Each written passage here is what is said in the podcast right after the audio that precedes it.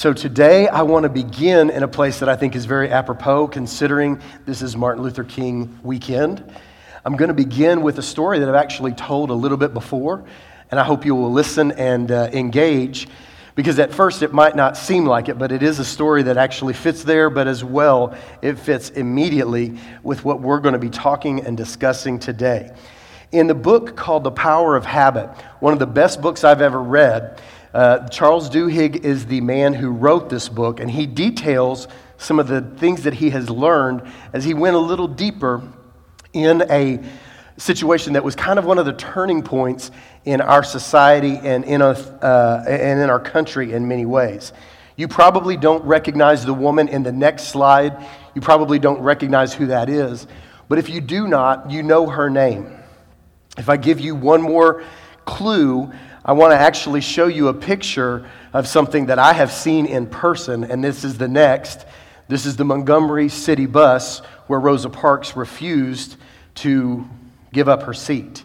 Now, as you go a little deeper in the story itself, it's a very, very interesting story, because the truth is, is that Rosa Parks actually was living in Montgomery, Montgomery, Alabama, where there were people that went back and forth and to and fro to work and all throughout the city, and just kind of had lived in a segregated society that we know a little bit about from the history books, but probably have not experienced, although maybe some of us have, considering we're still in the South. So, as you look at this bus, this actually is up in the Dearborn, Michigan plant at the Ford Museum. Uh, and as you know, I have a daughter who is going to the University of Michigan, and so we go up there, we spend time with her, we hang out, and I've actually been Uh, in the museum and been in the presence of this bus itself. It's a pretty cool thing. It's one of those things in history that comes alive whenever you see it in real life. You and I don't know what it was like to have the segmented buses, but there was actually three segments, not just two. I think most of us think, well, there is the the the white and the colored, as they termed it at that time. But there was actually three different sections, and Rosa Parks was actually in the section that you probably don't know about. At the front of the bus, that was the seating for the whites, and the back of the bus, that was the seating for the colored people, as they termed it at that time. And then in the middle, there was kind of a section where people of either race or ethnicity could sit. You guys with me so far? So where Rosa Parks actually was sitting was in that other section that you don't know about. We knew about back of the bus, front of the bus type of thing, but she actually was sitting in between. So what happened was Rosa Parks got off work that day. She'd had a long, long day, and it's been a long week for her. And as she got up and got onto the bus, she found a seat there in that middle section because all the other seats in the back of the bus were taken. And then as people continued to get onto the bus, there were white people that had gotten onto the bus.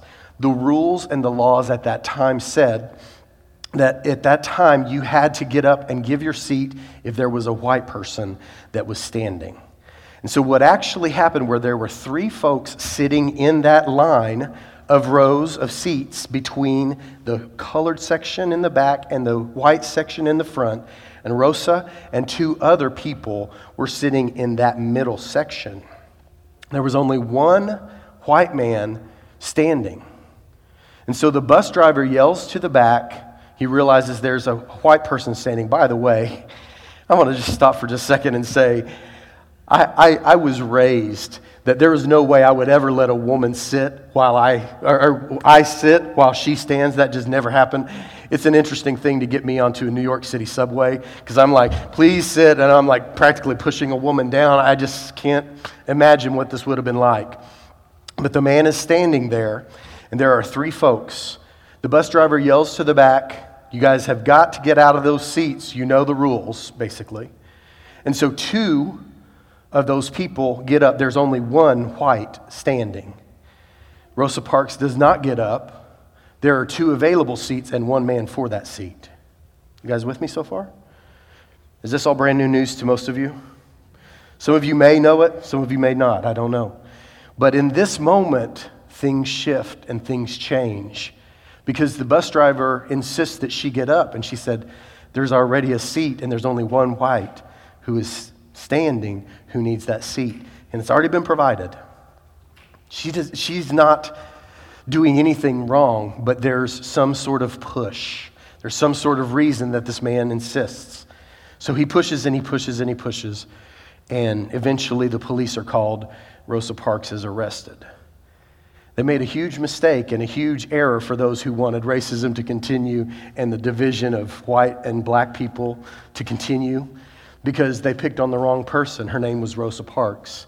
We know her now as an incredible icon for injustice and against those things that we stand against, and those things that we're glad have changed and need to continue to change. However, they didn't know who she was. And you probably don't know who Rosa Parks was either. But Rosa Parks was an incredible woman who basically, because of who she was, changed the face of the Civil Rights Movement. The man that she didn't know, that had just come to Montgomery, Alabama, about eight months earlier, was a man who was preaching at the African Methodist Church, a man by the name of Doctor Martin Luther King. And this is where it all shifts. And isn't it interesting how God brings these two incredible people to the point, to the tip of the spear of being involved in changing things in the Civil Rights Movement? Now, this is what's so incredible.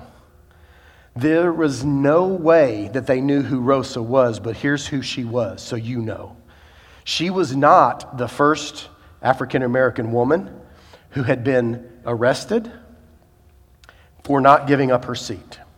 She was not even the first African-American person that had been arrested that year for not giving up her seat in a public bus.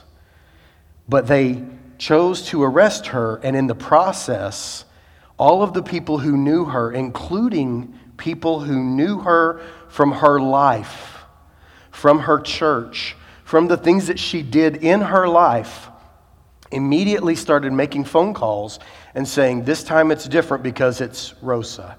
I know who Rosa is. She's not there to cause trouble. She is the person who loves everyone, serves everyone. This is Rosa. We have to come to her defense. And she was the catalyst to begin something. And I want to tell you something else. If you do or don't know, this is incredibly interesting as well. Doctor Martin Luther King was not ready and waiting on that phone call and saying, this is great, I've been feeling this is what I'm going to do. As a matter of fact, he was not sure if he would host that meeting that night to protest and talk about what kind of protest they would have. As a matter of fact, he was called by a man who was in the Civil Rights Movement there in Montgomery, Alabama, and said, we would like to meet at your church. Doctor King said at that time, a young man with a family who knew that there was a problem that was coming, a storm that was brewing, said, I'm going to think about it. I have no doubt he began to pray about it. And the matter of fact, that man who called him back, called him back a number of hours later, and he said, it's okay. You can come to my church and we'll host that meeting. He said, that's a good thing because I've already invited eighteen people. It'd be weird if you didn't show up as the pastor of that church, so I'm glad you said that.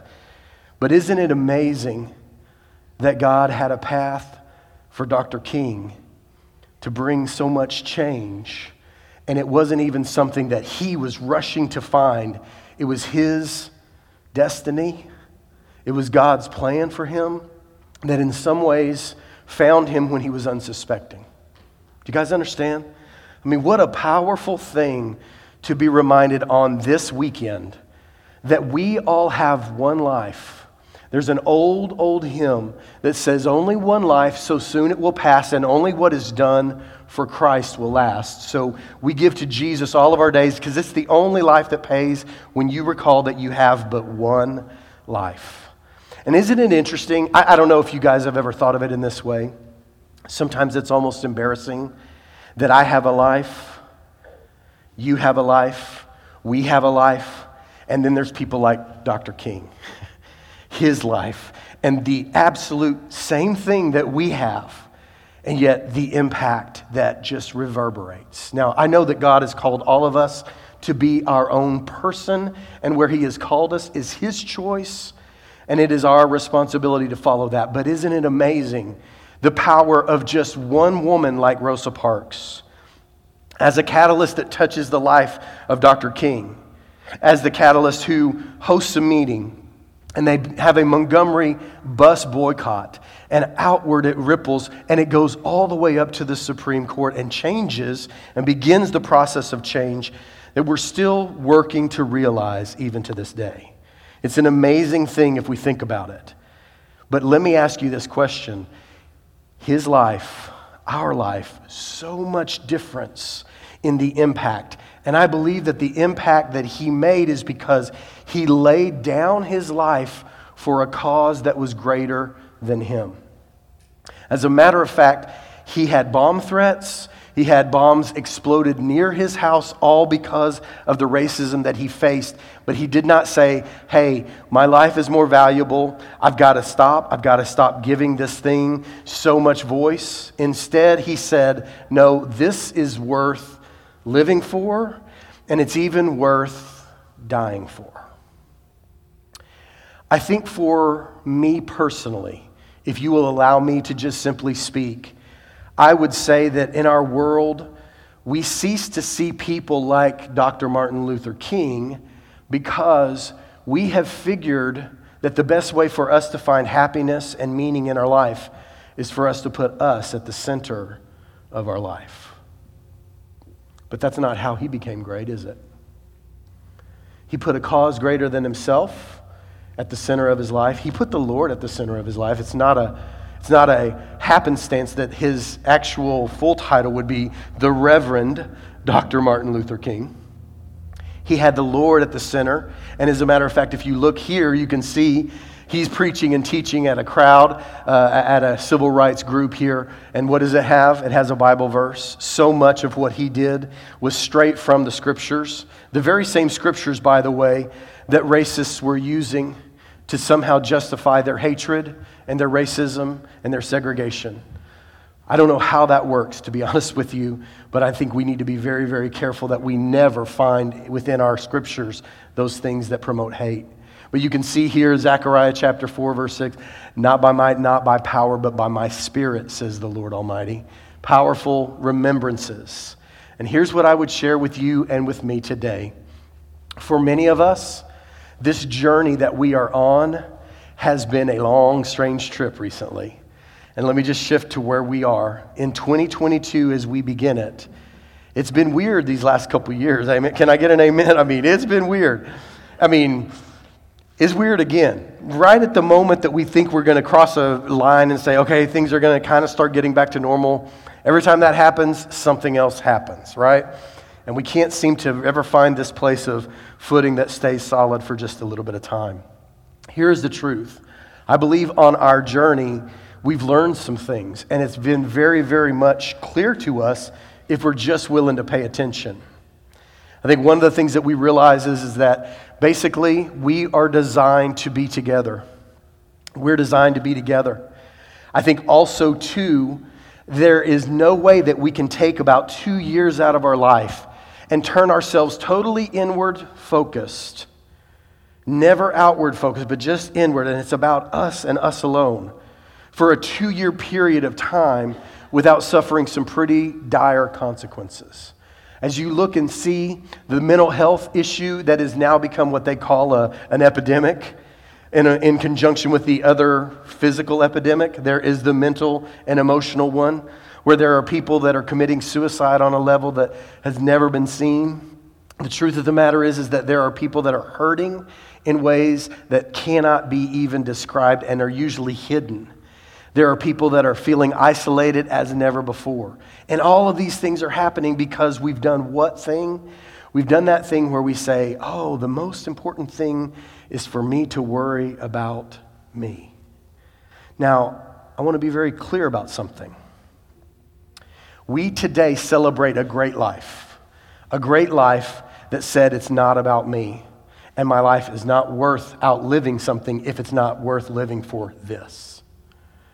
And then we, in the same breath, say, we've got to worry about us first and foremost, last and always. Those don't compute. Those don't jive. Those don't fit. Now, I'm in a little bit of a challenging position Today and most days when I'm up here, I find myself behind the pulpit telling you, I want you to do this one thing. And as you leave, this is the one thing that you need to do. Today, I can't give you a very, very tangible, solid, specific thing, because the one thing that I actually wanted to tell you guys was that we were going to go to a shelter and go and serve people. Ladies who were struggling and trying to get back on their feet. Ladies who were needing help at a shelter. We were going to go and serve food like we did about three months ago. It was an awesome time. You know what I found out? Because of the rise of the Omicron virus, we're not allowing any outside guests to come in. And so those people that were coming in and helping before can now no longer come, at least until into the month of February. And I'm like, wah, wah. This is great. Been talking about it, been excited about it, been promoting it. Been feeling the, you know, the real excitement of like, man, I'm ready to do something for someone, right? And then they're like, no, not yet. So I love that kind of thing, and it just all caved in on me. I'm sorry. I'm sorry. But it doesn't change anything. What I want to talk to you today about is shifting your mindset. And it's really easy whenever you begin to put feet to the, the shift that you make. And it's really, really difficult whenever things are start and go, start and go. But I'm here to tell you, you and I have to get to the place where we cease to see everything through the lens of me. We have to. It's not always about me. And if it is always about me, then that is the path and the road that leads not only to a lack of greatness in my life, but also it leads to a problem and a cloud that f- follows me wherever I go. You guys with me? Y'all, y'all with me? Can I get an amen real quick just to let y'all know? Okay. Can I get somebody to say yes? All right. Man, is that all I needed to do? I've been waiting on that for a little while. That's that's cool. All right, so let's go to this next slide, and let's talk a little bit more. David Jeremiah, in the book Forward, said this: many of us fill the majority of our hours with diversions, and only a few of us fill our hours with dreams. But our world is shaped by determined dreamers, by men and women of vision, and like them, you need a dream to achieve your goal. Here's what I would say. If you have been feeling that emptiness or that cloud or that oh, or that fear that just sets in because, let's be honest, it's not all going to be okay every single moment of every single day, is it? It's just not. I'm sorry. New World Order is everything's not going to be perfectly safe, one hundred percent guaranteed. How many of y'all know that's gone? It's gone. But how many of y'all know God is still in control even though that's gone? Amen? So so here's what we have to do and decide. We have to say, this is how I'm going to choose to live my life. I won't do those things, but I still will do these things. I'm going to shift my mind where it's not all about me, and I'm going to begin and make it something else, and whatever that looks like. Now, that may mean that you are a blessing to a neighbor that you haven't talked to in a few weeks or months or years, right? Maybe it's that. And maybe you're like, well, I don't know what their vaccinated status is. And I'm like, okay, cool, that's fine. Wear three masks and go give them a blessing, right? You know, whatever that looks like. But ultimately, we have to figure out what we do. You're like, Randy, figure it out. I can't figure it out for you. I don't know what you're afraid of. I don't know where you're at in your mind. But here's what I know. It's been told to you and to me that we need to stay in this mindset where we're at the center. And I'm here to tell you that is the path of destruction of our own emotional health. It is also the path of destruction for our own spiritual health. And truthfully, we need to find a different path. Because, you know, I, I don't want to be that guy who's like, I, I don't want to be that guy, but here's the truth. The truth of the matter is, is that ultimately, pandemic or no, we're supposed to live as Christians. We're supposed to live our lives according to the things that God has said to do and the way that he has said to order our lives. And so, pandemic or no, we need to find what it looks like. Because if we know it's not going back to the old way, then we got to find a new way to live like his followers and let our life start resembling the greatest life, not Martin Luther King, but the greatest life. The life of Jesus Christ, and mirroring that life. Amen? All right, So very quickly, this is our one to remember. And this is important as we see this one to remember from Philippians chapter three, verse thirteen through fourteen. He says, "My brothers and sisters, I don't consider myself to yet have taken hold of this thing. But one thing I do, I forget what's behind me. I strain towards what is ahead. I press on towards the goal to win the prize for which God has called me heavenward in Christ Jesus." In other words, I've got things that I regret in my past. I've got things I wish I could change in my past. I've got things that I'm not proud of in my past. But I'm going to forget those things and not let them chain me today. I'm going to stretch instead towards growing to become worthy of the thing that God has called me towards. The high calling, as the King James Version says, says He's called me to something higher. Can I get an amen on the fact that we've got things that we want to leave behind, but we've also got things that we need to strain towards? Can I get an amen on that? Amen. There's things that we need to leave behind about what is in our past, what we have done. And truth be told, that doesn't change if we give it tons of interest or no interest at all. But here's what does change: our momentum towards what God has called us for. If we're constantly looking back, it's really hard to move towards what is ahead. And so very quickly, I share with you something that I shared a couple of weeks back. And these are the goals that I think have to do with all the things that you and I are looking to do. And I won't go through all of them. But it begins and ends with God's plan. It's His plan, not ours. We overcome things. We are intentional in not only the goal, but also the plan on how to get there, because intentional action is the way that a life is changed and makes an impact. We learn. That is not just growing in competence with something that we're doing, but also in the character that develops when we're doing those things. And then service, doing something for others' benefit. If you haven't figured it out, that's where we're going to camp today. It's service, doing something for others. The, the example that Doctor Martin Luther King shared, and something that I believe that Christ clearly said as well. Let's go to this next slide. In the uh, purpose-driven life, what on earth am I here for? Rick Warren said that everything that is about a purpose-driven life, as well as a purpose-driven church, has five pillars. We talk about this as well around here, but these are the five pillars, and very quickly you can memorize them. They're M's, five M's, and everything that you have that you need to have a balanced life is here. And everything that we need as a balanced church is here. Church or person, it's the same thing. But here's what I'm here to tell you. If you're not doing one of these things, things start to get imbalanced. So if you're doing two or three of these things but not the others, things will constantly be out of balance. And, and I don't have time to go through, if you don't do this, then this is what it looks. If you don't do this, this is what it, it's. Just trust me, I'm telling you. I've lived this way where there's one or two of these things that were not happening. But basically, you begin with who you worship. You begin, the second thing, with those people that are around you doing life together with you. We talk a lot about that. And then there is maturity, which is growing in your faith, not just simply kind of existing in faith. But then there's ministry, which is serving others. We're going to talk a little bit about that. And then there's mission, which is sharing the gospel, the motivation for how you are serving people and why. And so these are the things that you must have in your life for it to be a balanced and purpose-driven life. Minus one, minus two, minus three, whatever it is, if you don't have all five, things get out of kilter, and they get out of kilter quick. Let's go to this next slide. This is the big idea. In our world, mere consumers are common, but true greatness, what? Gives. Greater love hath no man than this, than he laid down his life for his friends. Right? You've heard that before. And then the Son of Man did not come to be served, but to serve and to give his life as a ransom for many. And then you go and you see that God loves a cheerful giver, not just financially, but a person who says, it is my joy to be able to, in the name of Christ, serve you.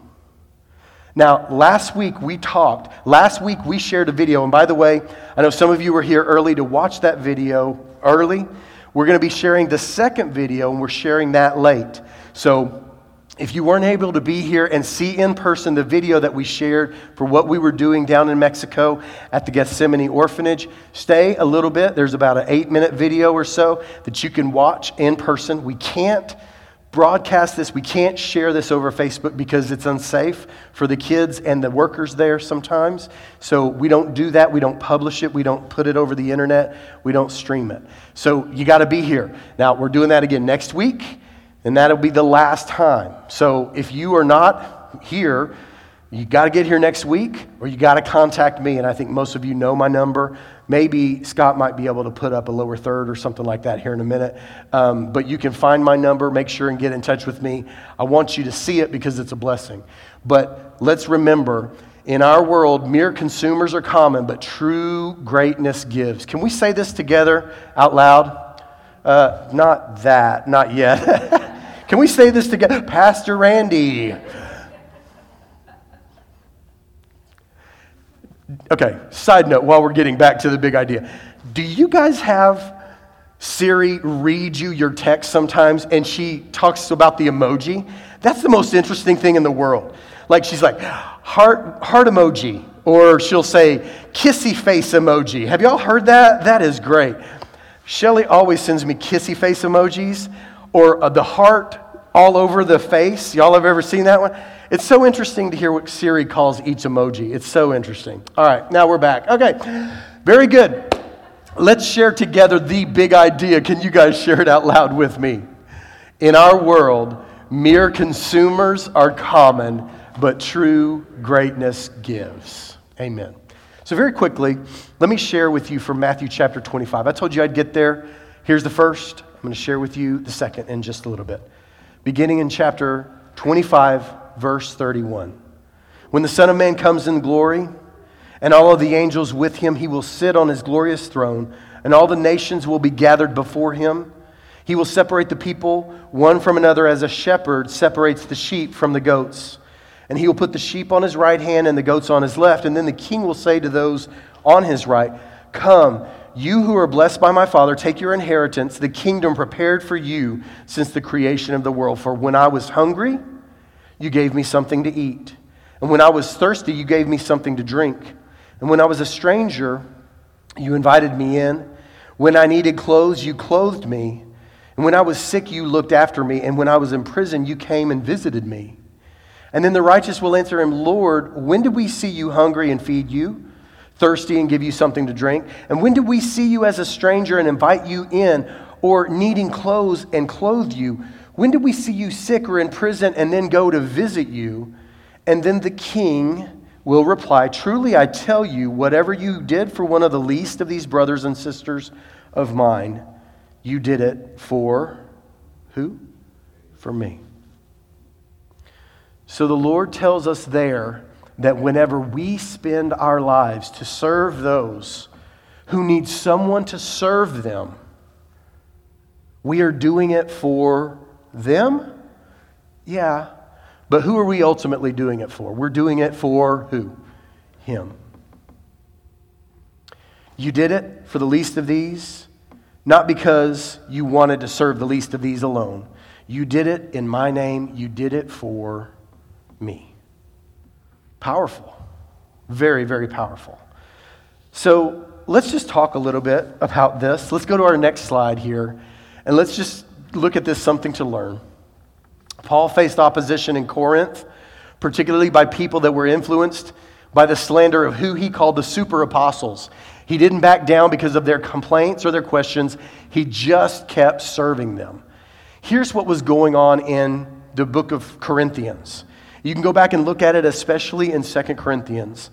But basically, there were people who didn't have nearly the credentials, nor nearly the credibility, nor nearly the resume, nor nearly the character of Paul, but they were acting like they were the ones who were really in charge there, even though Paul was the missionary planter of that church.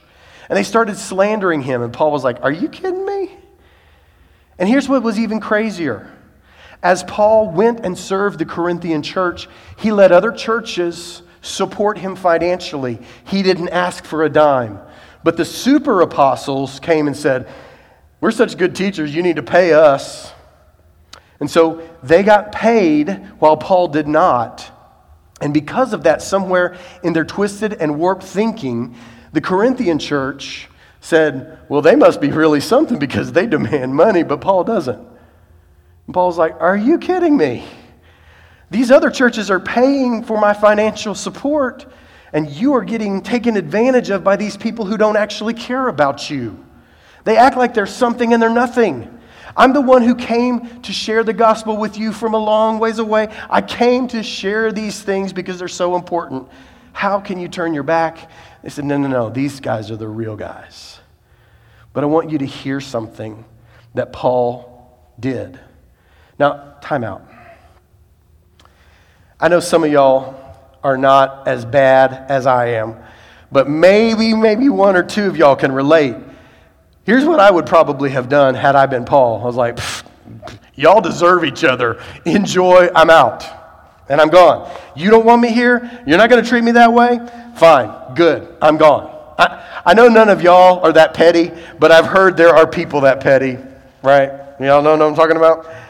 None of y'all, right? None of y'all would ever be that petty, but let's pretend to somebody, you know who they are. They're that, that person over there to your left, right? You know, I'm kidding. What, this group over here is like, there's nobody but the wall. Who's he talking about? I'm kidding, trying to be funny. It's hard for me. I'm trying. Here's the truth. That's what most of us would do, isn't it? We're like, look, y'all deserve each other. I'm done. I'm out. What did Paul do? He said, no. You're my spiritual children. I'm not going to leave you. Go to this next slide. This is so powerful. It just, it's beautiful. And this is condensed so you can understand. But Second Corinthians chapter twelve, verse eleven through thirteen, he said, I've made a fool of myself, but you drove me to it. Here's what he did right before this passage. He goes, man, I'm a Pharisee. I persecuted the church. I've been at the foot of Gamaliel. I, I mean, I was there. I chased people down. That's how much zeal I had. But then this is what happened. God showed himself literally, physically, knocking me down with a vision from heaven on the Damascus Road. Like he goes, told you it might happen. I'm going to step back and settle down a little bit. Here's what he said. I've made a fool of myself, but you drove me to it. I'm sitting here giving you my resume like it's a big deal that you should be paying attention. I don't even think I should be giving you my resume because you've seen how I've lived among you. But now you've driven me to this because I'm so desperate to reach back out and reconnect. And he goes, I'm not the least inferior to the super apostles. I demonstrated among you the marks of a true apostle, including signs, wonders, miracles. How were you inferior to the other churches except I was never a burden? Forgive me of this wrong. In other words, he's like, tongue-in-cheek, he's like, oh, forgive me for never asking for a dime from you. And then let's go to this next slide here. Isn't it interesting? Sometimes the biggest obstacle to serving others is dealing with others. How many of y'all know that? How many of y'all have ever tried to serve somebody in your family and it just didn't work out and you came away with a bitter taste in your mouth? I know we're not talking about anybody who's here together right now. I know that. But y'all know who I'm talking about. That person that shows up on Thanksgiving. You know who I mean, right? That one. You try to be nice. You try to be good. Mm-mm, doesn't work. And you're like, somebody slap me if I ever try to do that again. Right? But you know what Paul said? He said something so powerful. Let's go back one slide. I don't even know. Is there a slide right before this as well? I don't know. I may have screwed it up. Okay, I did. I screwed it up. But here's what he says, and this is so incredibly powerful. And I wish I could tell it to you a little bit more clearly. But Paul said, no, no, no, you don't understand. You're chasing after these people who want to abuse you and take advantage of you, but I don't care. I'm pursuing you because I love you that much, and I will not stop loving you even if you stop loving me. I will not stop serving you even if you want someone else to serve you because I am willing to spend and be expended. You guys know what expended, uh, like ex- just give and all. I'm willing to spend myself, spend my time, spend my money, spend my my my grace, all these things. I'm going to give everything I got, and when I don't think I've got more, I'm going to pour the rest of it out and make sure that every single drop has been spent on you. How many of you guys have kids? Y'all know what I'm talking about. Nobody drives you crazier than your kids. They should all be in the back, so we're okay. We can just talk amongst ourselves here. Nobody drives you crazier than your kids, and you just want to be like, shake them.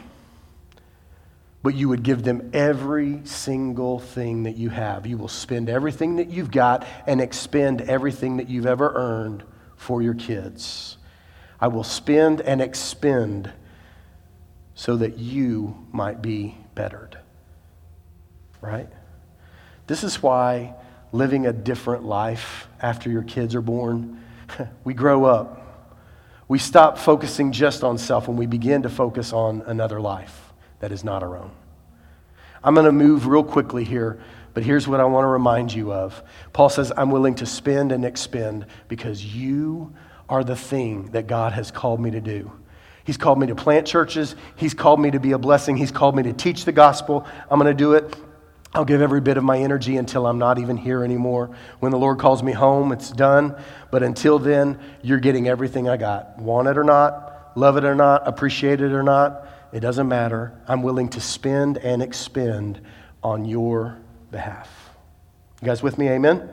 Okay, so others themselves are the obstacle. Let's go to our next slide very quickly. Oh, there it is. I will gladly spend everything for you, I, everything that I have, and I will expend myself as well. Next slide. Society reinforces that happiness comes by doing what you want and what benefits you. This is something that we've got to stop and cease to believe. I've already talked a lot about this, so I won't stay here for very long. But let's go to our next slide here. And then thirdly, let's be honest. We're busy, and sometimes we're lazy. Now, I want to be very clear. I'm not here to try to pick a fight with you. And laziness can mean something that sometimes you might not understand. Laziness doesn't mean you're laying in bed all day. Laziness means that you just give in to the easiest thing. The moment that it feels this way, then I go with that. And it's just easy. But how many of you realize that just as we've said before, the, the thing that makes a river crooked and a life crooked is giving in to the path of least resistance, right? The truth of the matter is, is that in our lives, we will never build a great life unless we begin to live by the compass and not by the clock. Like we have to make time. We have to make time and decisions based on our true north, which is supposed to be the Lord and His Word. And the truth of the matter is, is that you and I find ways to make sure that we fit in those things which we value. And so if you don't have certain things in your life, that is a clue in that you do not value that enough to make time for it. Sorry to be so blunt, just trying to keep it real. The truth of the matter is, is that if you know you need to do something, you will find a way. You'll make room. You'll make time. The reason that you make time is you know that it's important. And when it's not quite as important, you start making not time, but you make excuses. And that's what I'm talking about with laziness. I know I'm not talking to people who lay in bed all day, every day. I'm not talking to people who don't work their tail end off. I'm not talking to people who aren't smart, intelligent people, but I'm telling you that we as a society have given in too easily to the things that we feel in a moment. And how many times have we given into something that we wish we hadn't given into in a moment? Look back and go, you know, I really should have done what I knew I said, what I committed that I would do. I really should have done those things, because the truth is, is when I do those things that are on the compass and not on the clock, I feel better about myself, builds momentum in my life, just changes everything, right? Y'all know what I'm talking about, right?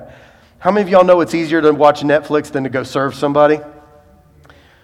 But how many of y'all know it's a whole different ballgame at the end of it all? Man, you've seen the whole, man, you're like, one more, one more, one more, one more. By the end of it, you're like, man, I got one more video. I don't even really want to watch it, but I may as well finish it, you know. And you're like, I've wasted a whole seven, eight hours. And yet we can't find thirty minutes to make a phone call to somebody we know is lonely. I'm talking to me. I'm talking to me. But maybe you can jump in and know what I'm talking about. Very quickly, I know my time is gone. My time is gone. We're going to go on very quickly. Let's talk about what we need and what we can leave behind. What we need is a commitment to consistently, tangibly serve others with our time, talent, and treasure. That's what we need. Then let's go to our next slide here. Here's what we can leave behind. A self-focused existence that suffers from a lack of variant, a variety, meaning, and real joy. Have y'all noticed how for a long, long time it feels like everything just kind of flows together? Because all those things that kind of divided up our days and our time, just they've stopped. And it just feels like life is passing, but we're not really engaging. Y'all know what I'm talking about? Why? Because the variety that we want, the variety that makes life better, is found in doing something different than just what we want at the very moment that we want it. I encourage you to think deeply on the fact that a beautiful steak dinner that I love, like, yes, I mean, I'm Texan to the core. Make it a ribeye and make it about that thick and medium rare for me, sir. Thank you very much. Two days in a row, awesome. Three days in a row, fantastic. Four days in a row, getting a little less excited, but I'm still here for it. Seven days in a row, great, incredible, amazing steak. Probably not quite the same level. Ten days in a row, I'm looking for anything. twelve, fifteen, eighteen days in a row, I'm like, do you have a cheap hamburger patty on a bun? Because I just need something different. Amen? Amen? The world is telling you that the joy is found in doing exactly what you want when you want it every moment of every day. And yet we've done that for about two years, and we're worse here, here, and out here than we've ever been. You figure it out. Just saying. All right, I'm going to stop just saying and end with a big question, and then we're going to see a video very quickly, and we're going to call it call it good. Here's the big question. This is from David Jeremiah in his book, from Forward, that's the one I've been talking about. Investing and Outliving Your Life was the chapter. He said, we all need to ask ourselves this question: how much would my life be worth if I lost every dime that I have? How much would your life and my life be worth if we lost all of our money? Because the truth is, is that we only have one life, and so soon it will pass, and only what's done for Christ will last. And can I warn you one other thing? I already read this, Matthew twenty-five, to you. This is usually where we stop. We usually stop where he says, the, if you did it for the least of these, you did it for me. But the scary part is something that we don't often read or we forget. Verse forty-one, I ended in forty a minute ago. forty-one says, then he'll say to those on the left, depart from me, you cursed, into the eternal fire prepared for the devil and his angels. For I was hungry, you gave me nothing to eat. I was thirsty, you gave me nothing to drink.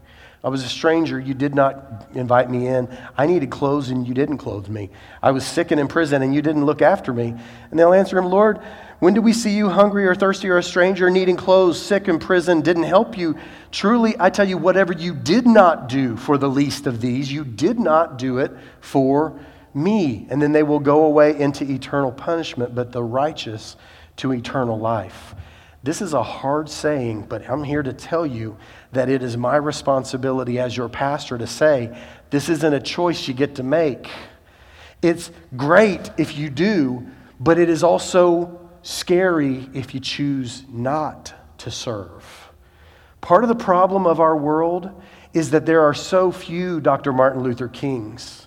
There are so few people who look like Christ so much that it cannot be denied. We we think it's our choice and our decision, and the Lord said, no, if you didn't do it for the least of these, then you also did not choose to do it for me. It's important that we understand that when we choose to serve others, we have the positive. But if we choose not to, and we choose to make ourselves the center of our focus and the center of our world, then we must stand before the Lord and say, yeah, that life that Doctor King did all that stuff with, guess what I did? I finished Netflix. I enjoyed myself. I did these awesome things. And he'll say, but what did you do for others, especially those who needed you to speak on their behalf, who needed you to feed them and clothe them and visit them in prison and do something that got you off the couch and into life? What did you do for them? And you're like, ah, I just never really felt like it was the time. Man, what a wasted, wasted life. Can I just say I think we're smarter than that? And I think we're better than that. And I know that he is.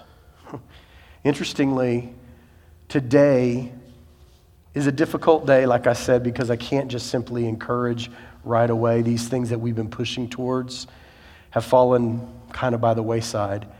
But there will be chances and choices and opportunities. Today, in a lot of churches, are being encouraged to look at it as Service Sunday. Service Sunday. To serve those who need to be blessed. To serve those who need to know that Christ cares about them, whatever that might look like.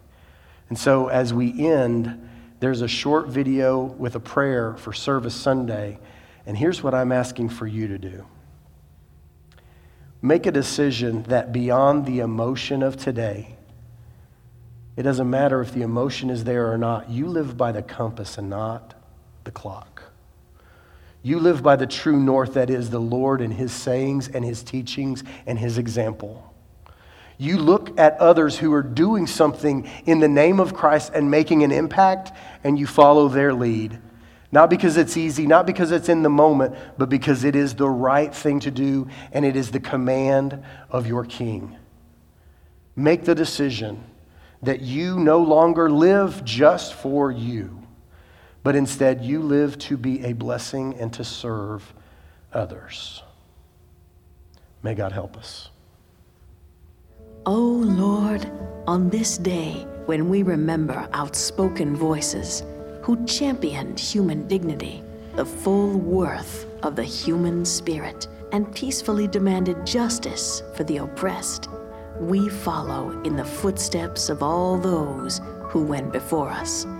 In service to our fellow human beings, we reach far into our communities, refusing to turn back to old ways, marching ahead in peace and acceptance, celebrating the truth of God's love for all, and standing by the knowledge that all people are created equal. Faith lived out requires our presence and strength to speak out against injustice and to turn our backs against what harms our fellow man. Jesus showed us a more excellent way to love, that we should reach across the aisle and hold the hand of those who are not the same, just as Jesus did. We will wrap our arms around our community.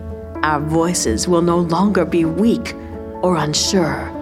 We won't turn a blind eye to broken promises, but instead ride on God's mighty truth, the full length and breadth that is required of us.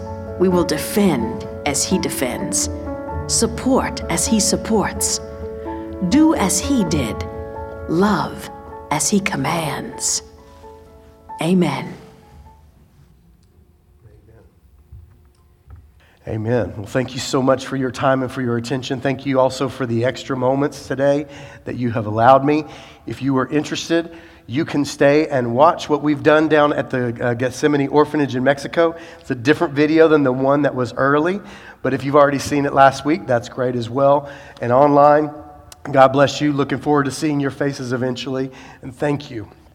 And today, as we end, we're going to say it. And I'm going to let you guys say it this time because my voice is just about done. Can y'all all stand together with me as we are dismissed? And you guys can say it. We've just heard God's word. All right, let's go live it. God bless you guys. You're dismissed. Love y'all. Have a great day.